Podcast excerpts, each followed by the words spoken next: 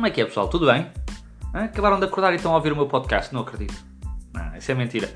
Porque não há ninguém. Que a primeira coisa que faço depois de acordar é ouvir o meu podcast. Portanto, bom dia, boa tarde ou boa noite. E, dependendo das horas ou do local onde me estejam a ouvir. E hoje tenho para falar com vocês um assunto que é bastante interessante. Ah, que é exatamente de processos de entrevistas de trabalho. Sobretudo quando ouvimos um não.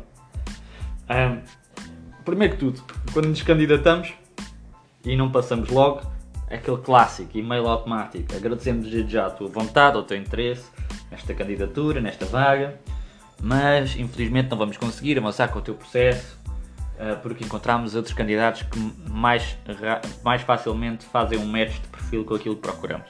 Isto, isto para nós é perfeito. Bastava só dizer, olha, não passaste. Porque o resto é tudo balelas. Eu não fico a saber nada porque é que eu não passei, nem nada. Portanto, isto é, é- é zero. Isto, estás- isto é, olha, não passaste, ponto. É, bastava isto.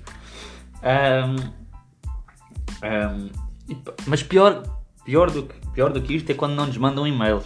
Que isso é aquela de ficamos na, na dúvida, sobretudo quando, quando dizem ah, há de ouvir nos- na próxima semana, vamos dar uma resposta. Depois a pessoa está à espera, ah, ok, tranquilo, eles vão responder. Passou uma semana, ok, eles se calhar para a semana. Eu costumo mandar um mail, olhem, já passou uma semana, como é que é? E eles dizem, ah, estamos quase, o processo demorou um bocadinho mais.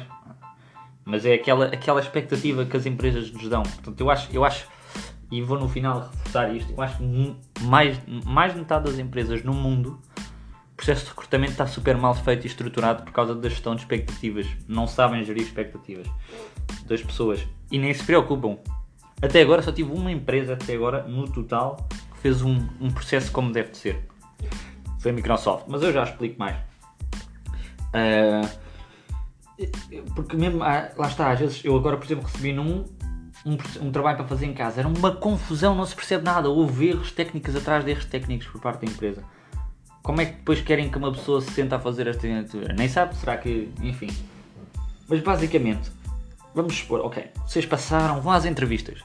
É, vocês estão lá, tranquilos, podem estar um bocadinho mais nervosos, eu aqui muitas vezes já estou mais à vontade. Ah, que é o quererem mostrar o melhor do vosso lado, aquilo que vocês mais sabem, as vossas, as vossas strengths, as vossas forças. Ah, e acontece muitas vezes por opiniões pessoais Porquê? Porque ou são julgados por aquilo que dizem, recebem depois um não. Por exemplo, eh, mas, mas isto aqui tem que ser super tranquilo. Ah, receber um não, hum, olha, não passaste porque achámos que tu ah, não, não respondeste bem àquilo que querias. Ou, por exemplo, eu tive um que é, ah, achámos que tu eh, estavas mais orientado para team leader do que team player. E eu, desculpem, não, não, não faz sentido. Mas, mas e eu sei claramente de quem, é, de quem é que veio esta opinião, porque houve logo uma senhora que percebi logo foi, foi quem me fez as perguntas orientadas para isto, mas percebi logo que, que, que foi uma opinião pessoal estruturada por parte dessa pessoa. E portanto lá está. Agora, não quero com isto dizer que as empresas têm com isto dizer mais sims. Não, nós temos, nós temos que saber um ouvir um não. É importante saber, saber ouvir um não. Por um- pela mais insignificante coisa. O que- e o que nos chateia, a, a vocês, a mim chateia e acho que vocês também, que é quando não faz sentido o não que nos dizem, que foi este a mim, não. Só que a nossa, nossa percepção tem que ser, epá, não valia a pena, eu não estava destinado para ser para. E agora não quero falar daquilo, ah, acreditas no destino, não, não, não estou para isto. Simplesmente tem a ver com, epá, não, não, eu não ia trabalhar, eu não vou trabalhar ali, não faz sentido. As pessoas não iam tenho que perceber isso, tenho que perceber, tenho que dar um passo em frente e dizer, ok, não é para aqui que eu tenho que ir trabalhar, é, é porque eu tenho que ir para trabalhar para outro sítio e continuar à procura, porque realmente quando encontrarmos o sítio certo, vamos perceber que as coisas vão fluir e vamos dizer logo que sim. Ah, portanto, com isto quer dizer que temos que saber ouvir um não.